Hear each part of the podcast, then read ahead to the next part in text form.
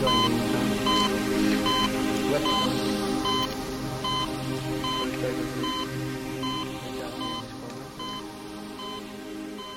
Hello everyone, welcome back to Legends of Surgery. I'm your host, Tyler Rouse. In this second and final episode on Dr. Harvey Cushing, we will delve into his career and life's work, first back at Johns Hopkins, then at Bent Brigham Hospital and Harvard in Boston, as well as his experiences in the First World War. We'll also cover some of his non-surgical works and, of course, consider his legacy to medicine and surgery. We've got lots to cover, so let's get started on the second of two episodes on Harvey Cushing on Legends of Surgery. When we ended with the last episode, Cushing had finished his year in Europe, learning from the masters, with mixed results. Now, we'll cover his career, which is, of course, a massive undertaking, so we won't be able to get into great detail on everything. His life certainly lends itself into a fairly neat timeline, with specific events and locations, so let me give an outline right off the top. His return to Johns Hopkins lasted until 1912, when he moved to Boston to join the newly built Bent Brigham Hospital and join the faculty at Harvard. During that period, his major focus was on the pituitary gland, so we'll cover that in some depth. Not long after starting in Boston, he would be called into service in the First World War, and he kept meticulous record of his experiences, so we'll get into that to some degree. Upon returning, his career focus was on intracranial, or inside the skull, tumors, which he culminated near his retirement with his 2,000th case. Finally, we'll talk about his retirement, death, and legacy. Obviously, he continued doing all manner of neurosurgical cases throughout his career, but this allows us to cover his major accomplishments in a logical way. And as always, I'll sprinkle in some other interesting tidbits and tangents as we go along. So in September of 1901, he returned to Baltimore at the age of 32 to become Associate Professor of Surgery at Johns Hopkins and was placed in full charge of neurosurgical cases and made the director of the Hunterian Experimental Surgery Laboratory, known as the Doghouse. In 1902, he married a childhood acquaintance named Catherine Stone Crowell on June 10th. They stayed together until his death and had 5 children together. Very early on, he established himself as a leader in neurosurgery. Asked to contribute 80 pages on neurological surgery for a 5-volume edition of the textbook Surgery in 1906, Cushing instead submitted 800 pages. This got whittled down to a 276-page monograph, with 154 illustrations done by Cushing himself, and was published in 1908 as Surgery of the Head, becoming the textbook of neurosurgery. Although he had many areas of interest, this early stage of his career included developing interest in the pituitary gland, so let's take a minute to talk about the pituitary gland. This is a pea-sized gland that sits at the base of the brain in a little bony recess called the sella turcica, Latin for Turkish saddle because of its shape, and produces hormones. Fun fact, the name comes from the Latin pituitarius, which means mucus, because for centuries anatomists thought its role was to excrete brain wastes through the nasal cavities. Now, given its location, no surgeon would touch it, and no one really knew what it did. We now know that it's divided into an anterior and posterior lobe and secretes hormones that control all manner of body functions, which are many and we won't get into. But in Cushing's time, it was a mystery. The term hormone wasn't even coined until June of 1905 by the English physiologist Ernst Henry Starling. He borrowed the Greek word harmon, meaning that which sets in motion. Now, Cushing initially experimented with dogs to work out techniques and try to figure out the function of the pituitary gland. His great insight was that tumors could either destroy the gland, reducing its secretion of hormones, or the tumor itself could produce excess hormones. This would lead to very different clinical presentations. So during his time at Hopkins, Cushing operated on 37 patients for pituitary disorders, beginning in 1905. Initially, he did palliative subtemporal decompressions, meaning entering from the side of the head to simply relieve the pressure of enlarging tumors, but not remove them. He then attempted the so-called subfrontal or transcranial approach, basically through the forehead, with poor results. Cushing became instrumental in popularizing the transphenoidal approach, first developed in Europe, which is basically to go from the front of the face and through the sphenoid bone, from the Greek sphen meaning wedge. I'll put up a picture on Twitter. Cushing eventually modified his technique to take on a sublabial, submucosal, transeptal approach, which translated means an incision was made in the mouth under the upper lip. This approach is still used today. The other common approach is endonasal, or through the nose. Cushing performed his first transphenoidal surgery on March 26, 1909, on a patient referred to him by Charles Mayo of the Mayo Clinic. The patient was a 38-year-old farmer with acromegaly, which is a disease of excess growth hormone after puberty, and he removed a part of the pituitary tumor. The patient lived another 21 years. In Atlantic City in 1909, Cushing delivered the oration on surgery at the 60th annual meeting of the American Medical Association called, quote, The Hypophysis Cerebri, Clinical Aspects of Hyperpituitarism and Hypopituitarism.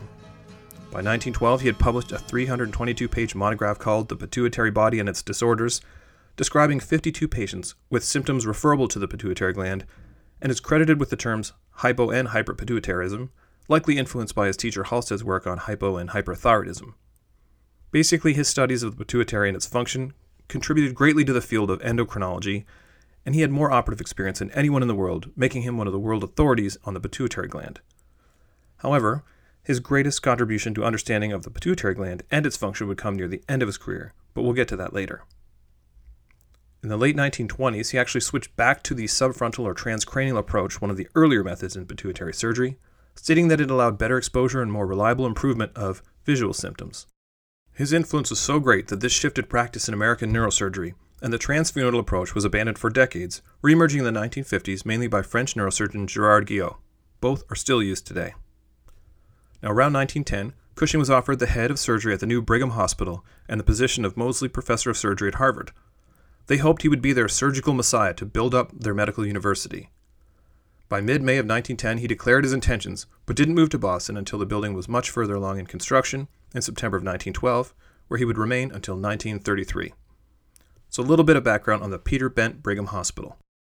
Brigham started by peddling oysters from a wheelbarrow and eventually amassed millions in real estate. After his death in 1877, he directed that his estate be allowed to accumulate for 25 years and then be used to establish a hospital for the poor folk of Suffolk County, Massachusetts. It was intended to be a university hospital based on the model of the Johns Hopkins. Of interest, Florence Nightingale, see podcast 16, provided the architectural concept based on her Crimean War experience. The idea was to have separate pavilions joined by a connecting walkway. Now, when World War I broke out, America initially stayed out of the fighting. However, many medical people got involved early, including Cushing's friend and colleague, Dr. George Crile. His group of volunteers from the Lakeside Hospital, Western Reserve University in Cleveland, were the first to go, by the end of December 1914, to serve at the Ambulance Americaine in Paris, an American-run special hospital for wounded soldiers. Crile wrote to Cushing to ask if he'd be interested in going next with a Harvard unit. Initially reluctant to disrupt his work and research, Cushing agreed, feeling it was his duty as chief of surgery to lead the group. 13 surgeons and 4 nurses set sail on March 22, 1915, taking over 160 beds at the Ambulance Americaine upon arrival in Paris. Cushing's first impression of war and medical care seems as relevant today as it did then. Quote, "Society dotes on the excitement of war and loves to provide, however badly, for the wounded, particularly if they are presentable and can be wheeled in at afternoon tea." End quote. Amazingly, Cushing met up with some other surgical giants, including Alexis Carrel, see podcast 20, who helped him tour the war front and showed him his work with Dakin studying wounds. His old mentor, Theodore Coker, supplied Swiss nurses to help him get set up. By April of 1915, Cushing was operating frequently, usually but not always on neurosurgical patients. He saw shattered skulls and jaws and extracted fragments of shells, bone, and clothing from head wounds. As I mentioned in the last podcast, x-rays were now being used to locate metal fragments in the skull. Cushing also experimented with electromagnets to remove these metal pieces, an area of study the French had begun at the same hospital. In one case, he used a 6-inch nail to make contact with a fragment deep in a soldier's brain, then magnetized the nail and drew out the shrapnel. After touring British military hospitals and visiting his old friend William Osler in England, Cushing returned home in May of 1915, but this was not the end of his service. In September of 1915, Cushing received a request from the U.S. Army's Surgeon General to become formally involved in medical preparedness. He was placed in charge of the Harvard University Base Hospital, known as Base Hospital No. 5, Cushing was commissioned as a major in the U.S. Army Medical Corps on May 5, 1917, and on May 11, 1917, his unit sailed from New York on the munitions ship, the SS Saxonia, en route to England. The team crossed the English Channel on May 30th to take over a British tent hospital on the French coast, in less than ideal conditions with minimal equipment. By the summer, he was moved to the front lines to a casualty clearing station, including during the Battle of Passchendaele, where he did hundreds of operations. In fact, to save time, Cushing would have patients prepped on one table while operating on another so he could switch instantly between cases. At peak times, Cushing might do up to 8 craniotomies, opening the skull, per day. Sadly, a personal tragedy befell Cushing. On August 29th, during the Third Battle of Ypres, he got a message from a nearby American neurosurgeon that Revere Osler, son of his good friend William, was seriously wounded and lay just a few miles away. Although he, George Crile, and two other surgeons operated on the 21-year-old that night, Revere died the next morning. By November of that year, Cushing was moved to Boulogne, a channel port, to operate on the British No. 13 General Hospital, interestingly located in a casino. Now, around this time, he got in a bit of trouble with the British censor, charged with twice violating the rules of censorship. In letters he sent home to his wife Kate, one contained passages from an ordinary soldier's letter, and a second held a harsh criticism of a British surgeon. He accidentally mailed them instead of his usual practice of sending the letters home with traveling friends to avoid the censors. It was forgotten after he wrote a letter of apology, but he was transferred to be under American command. On June 8th of 1918, he was promoted to lieutenant colonel. He worked at the American Expeditionary Forces Hospital at Neufchâteau, France, to be chief neurosurgical consultant and attained the rank of colonel on October 28, 1918. Although he took on a more important leadership role in organizing the Army Medical Headquarters and its activities, he continued to operate at a feverish pace, and he actually wound up developing a fever. This was likely a case of influenza that was epidemic among the armies. Known as the Spanish flu, although the origin is still debated, it would go on to kill around 50 million people, more than the number killed during World War I, making it the most devastating epidemic in recorded world history. Cushing did recover from the illness, but developed Guillain-Barré syndrome and had to recoup during the rest of the war. Guillain-Barré syndrome is a rare disorder typically following an infectious illness, causing inflammation of the peripheral nerves, meaning not the brain or spinal cord, leading to numbness and weakness of the legs, arms, and even breathing muscles and face. During his convalescence, he wrote The Story of U.S. Army Base Hospital No. 5 by, quote, a member of the unit, end quote, which was published by the Harvard University Press in 1919. Cushing stayed in Europe for a few months after the war, then returned to the U.S. on February 19th of 1919. He was discharged from the service on April 9th, 1919, and in 1923 was awarded the Distinguished Service Medal by the U.S. Army. Back at Brigham, Cushing struggled to regain his skills after the exhaustion of war and illness. Yet he would go on to make Brigham Hospital world-renowned as a mecca of neurosurgery. His day-to-day work was brain tumors, abscesses, and cysts, with the occasional ganglionectomy. Remember, that's the operation I described in the last podcast. Let's focus on his work on brain tumors, as this was the culmination of his career achievements. His work going after lesions inside the skull started during his time on staff at Johns Hopkins. Before him, the death rates of failure and death would make few attempted after the first few cases. At the time, brain tumors were considered inoperable, and the mortality rate for procedures involving opening of the skull was around 90%. And prior to Cushing, there had only been 2 attempts at removing brain tumors at Hopkins. Both did not end well. But he would become the first surgeon in history who could open what he referred to as the closed box of the skull. He started cautiously, and between 1905 and 1910, his signature operation was a subtemporal decompression, meaning opening the skull at the side to relieve pressure to alleviate symptoms but not cure. By 1910, he gave an address called The Special Field of Neurological Surgery 5 years later, and was receiving brain tumor cases from around the country and training residents. In 1909, there were 64 brain tumor cases referred to Hopkins, more than the 20 previous years combined. In 1910, he reported a mortality rate of only 13% for brain tumors, and by 1914, in a series of 140 cases, it was down to 8%. His reasons for the better results were perfection of anesthesia, scrupulous technique, ample expenditure of time, and painstaking closure of wounds without external drains. As part of that scrupulous technique, Cushing invented the first vascular clips known as silver clips, or Cushing clips, for arteries to stop bleeding, a major cause of mortality in brain surgery. He made small hooks out of pieces of wire and would put them around arteries. If they bled, he could pinch them together to stop the blood loss. He also advocated meticulous approximation of the galea aponeurotica during closure of the operative wound, meaning suturing closed the tough fibrous layer that covers the skull as part of the scalp. Galea is Latin for helmet-shaped structure. Cushing considered this one of his greatest contributions to neurosurgery, and he kept meticulous records of all of his cases. Cushing was an excellent artist and made drawings immediately after surgery, which became part of his reports. Can you imagine doing that now?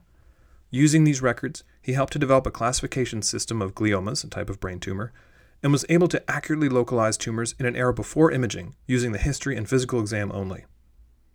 Around 1916, Cushing decided to undertake a major study of acoustic neuromas, a rare benign tumor that arises on a major nerve between the brain and inner ear, which is deep in the brain and near many important structures, making it very difficult to reach surgically.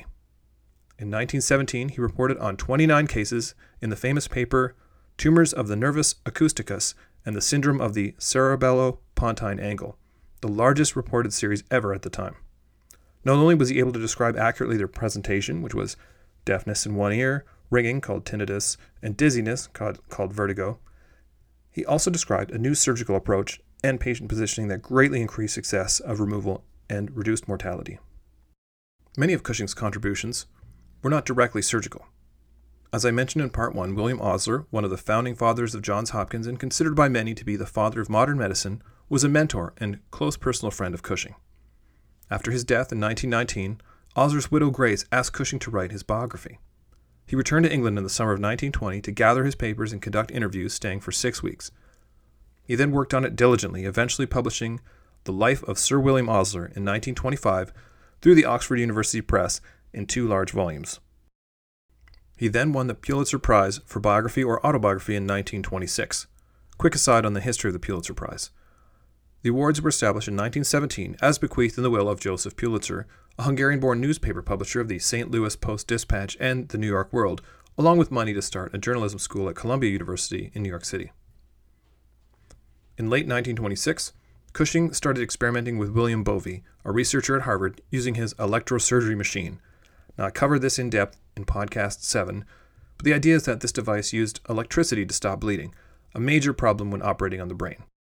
Cushing quickly realized its potential, allowing him to operate on cases he normally wouldn't be able to, especially meningiomas, which are tumors that arise from the meninges, the tissues that cover the central nervous system, and tend to be quite vascular. He said of the Bovey machine, quote, "I am succeeding in doing things inside the head that I never thought it would be possible to do," end quote. Now, another one of his contributions to medicine near the end of his career was a recognition of what we now call Cushing ulcers. In 1931, he presented a paper at the University of Toronto called the Balfour Lecture, after Donald Balfour, a Canadian general surgeon, called Peptic Ulcers and the Interbrain. In it, he describes the association between patients with intracranial lesions, especially in what is known as the hypothalamic region, which is deep at the base of the brain, and stomach ulcers. It was published in 1932 in Surgery, Gynecology, and Obstetrics, now called the Journal of the American College of Surgeons. Cushing's ulcers are now recognized to be due to increased intracranial pressure from a number of causes, which lead to increased stomach acid, creating ulcers in the stomach or duodenum, either by overstimulating the vagus nerve or blocking the sympathetic system. Now, one of the things most people in medicine may be familiar with is Cushing's syndrome. Again, it was through his vast clinical experience that he recognized a distinct clinical presentation. As far back as 1912, he noticed that some patients would present with a constellation of symptoms, including abdominal obesity, a fat lump between the shoulders, muscle weakness, weak bones, and skin discoloration, among other things. He called it polyglandular syndrome. He had a patient on the ward that fit the description who was found to have a pituitary tumor at autopsy. Now, other patients had tumors of the adrenal gland, and this led him to figure out the connection between the pituitary gland and the adrenal gland. Publishing this in the Johns Hopkins Hospital Bulletin in 1932 under the title, quote, "The Basophil Adenomas of the Pituitary Body and Their Clinical Manifestations," end quote, this almost immediately was labeled Cushing's syndrome, which we now know is due to excess hormone called cortisol or corticosteroid. When the syndrome is caused by the adrenal gland or by prescriptions of steroids, it's called Cushing's syndrome. When specifically caused by a pituitary tumor, it's called Cushing's disease. Now, amazingly, Harvey Cushing himself never operated on anyone for this. During his time in the war, Cushing noticed something called claudication. This is a symptom of peripheral vascular disease where the blood vessels that feed the lower limbs get narrowed and the legs get crampy pain with exercise.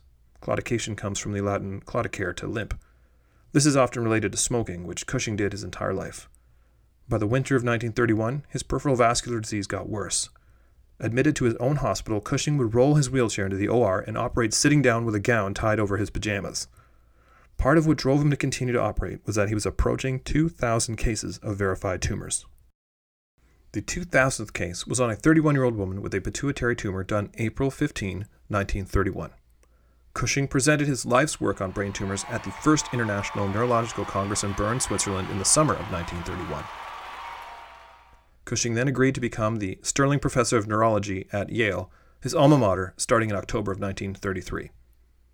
He took the position in part for the salary to recoup some of the losses suffered from the stock market crash, which severely damaged his finances.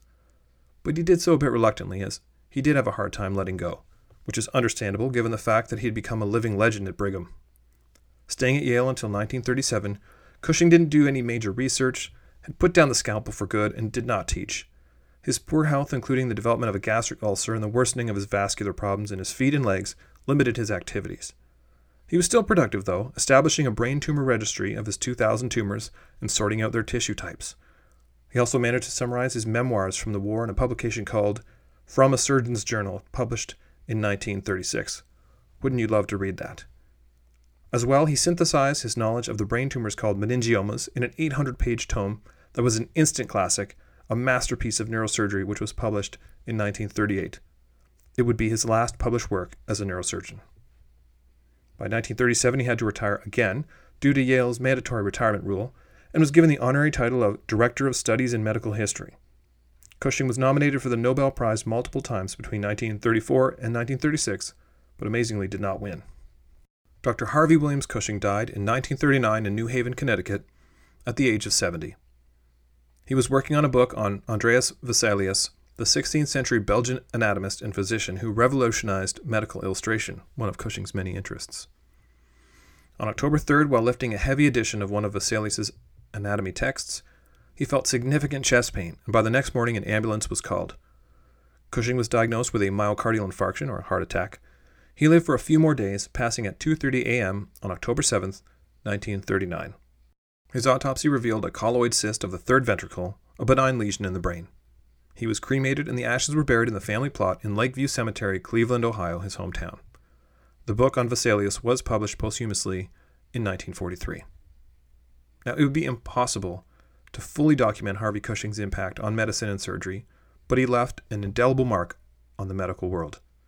In addition to his own publications I've already mentioned, he donated 8,000 books to Yale, which became part of Yale's medical historical collection, now known as the Harvey Cushing John Hay Whitney Medical Library. Although his brain tumor registry never took off as he'd hoped, with the next generation of neurosurgeons carefully curating and adding to it, his descriptions contributed greatly to early understanding of brain tumor types and their behaviors. The registry was rediscovered in the 1990s and preserved for historical posterity. His teaching legacy could be measured by the number of heads of surgery around the United States and Canada that he had trained. From 1911 to 1932, Cushing trained 22 residents in neurosurgery. Many of these would go on to have well-known careers of their own, with Walter Dandy being the most famous. Now, Dandy was his student in the Hunterian lab, and throughout his life, he was very competitive with his mentor, having a very love-hate relationship. And he might be an interesting future podcast subject.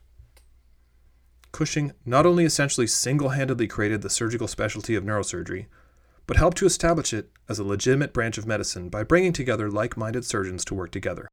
In 1920, Cushing and Ernst Sachs, another neurosurgeon, founded the Society of Neurological Surgeons to provide a semi-formal group to meet regularly and discuss common problems, not unlike his earlier Society of Clinical Surgery, which I'll talk more about in the next podcast on George Crile, his co-founder.